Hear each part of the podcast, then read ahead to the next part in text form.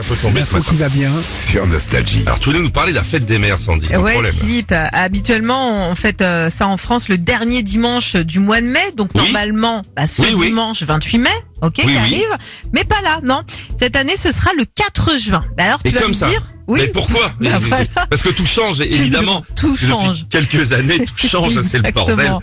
Alors là, ça remonte à plusieurs années notamment. Donc le la Pentecôte, c'est dimanche le 28 mai, le même jour euh, que celui auquel on aurait dû célébrer les mamans, mais en 1950. En fait, on remonte à quelques années euh, en arrière.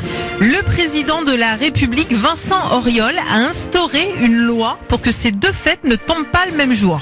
Ah, bah oui, c'est malin. C'est malin et si ça arrivait, ben on devait décaler la fête des mères d'une semaine, donc le 4 juin.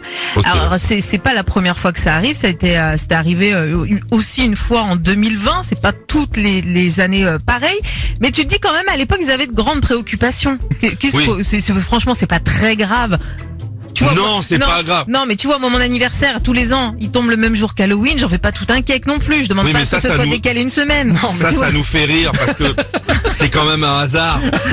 Euh, heureux, j'ai envie de dire. C'est une vanne gratuite. Oui. bah, C'est une vanne qui nous est offerte. hein. Bon, je peux faire plaisir.